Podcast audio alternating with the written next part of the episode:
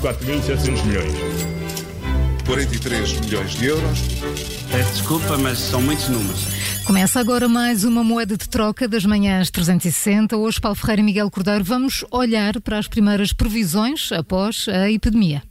É, porque já começam a surgir as primeiras previsões económicas para este ano, que já incluem eh, o impacto estimado eh, desta crise epidémica eh, e o cenário que aparece é, obviamente, de uma enorme devastação tsunami, catastrófico, abismo, eh, enfim, vão faltando substantivos e adjetivos para classificar o que aí vem.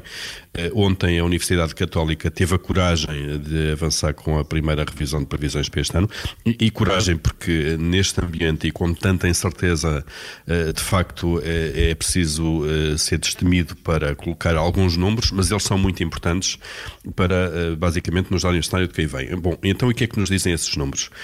O núcleo de estudos da Universidade Católica eh, começou por definir três cenários: um otimista, um pessimista e um central. E, e, arrancamos pelo, pelo cenário otimista. A fase crítica da pandemia eh, não vai além de abril, é o que diz esse cenário. Nesse caso, a economia portuguesa sofre uma queda de 4% e o desemprego sobe para 8,5%. Só como referência, o desemprego está neste momento nos 6,5%. Eh, depois há um cenário central, que no fundo é aquele que a Católica acha que pode ocorrer eh, com maior probabilidade. Eh, neste caso, a fase crítica da pandemia dura três meses em Portugal, que no fundo também é o cenário que tem sido avançado pelo Governo, e isso deverá fazer a economia portuguesa recuar 10% em 2020 e o desemprego disparar para 10,4% 10 este ano. Sim, as coisas nesse caso já são mesmo dramáticas, mas há ainda o cenário pessimista. Nesse cenário desenhado pela Universidade Católica, o controle da epidemia vai demorar seis meses a ser alcançado e, nesse caso, a economia cai pelo abismo, podemos dizer isso.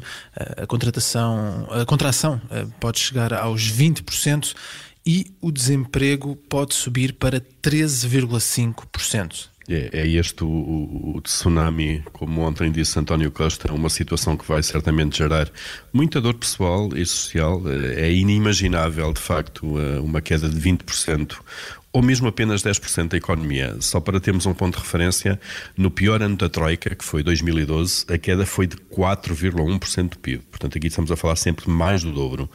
E antes da crise, eh, desta crise, foi na crise financeira, em 2009, a economia caiu 3%. É menos má a evolução prevista para o, para o desemprego. Durante a crise da, das dívidas, o desemprego chegou aos 17% e agora estas eh, primeiras previsões falam de 13,5%. Ou seja, a queda da economia vai ser rápida e profunda, mas não vai refletir-se da mesma forma no, no mercado de trabalho. Eh, o núcleo de, de, estudos da Universidade Católica fala de um cenário de disrupção uh, da economia mundial e diz que um colapso abrupto das economias desenvolvidas uh, é agora o cenário mais plausível, uh, se bem que também indica que subsiste muita incerteza, uma elevada incerteza sobre a dimensão e a duração desta, desta contração, desta queda da economia. Por isso, e nós aqui não vamos cansar-nos de o dizer, preparem-se como puderem para a mais violenta crise económica das vossas vidas. A anterior já tinha sido má, mas esta vai ser pior. Moeda de troca com o Paulo Ferreira e Miguel Cordeiro na Rádio Observadores e sempre em podcast. 4.700 milhões. 43 milhões de euros. Peço desculpa, mas são muitos números. 9 e 21 daqui a pouco há termómetro.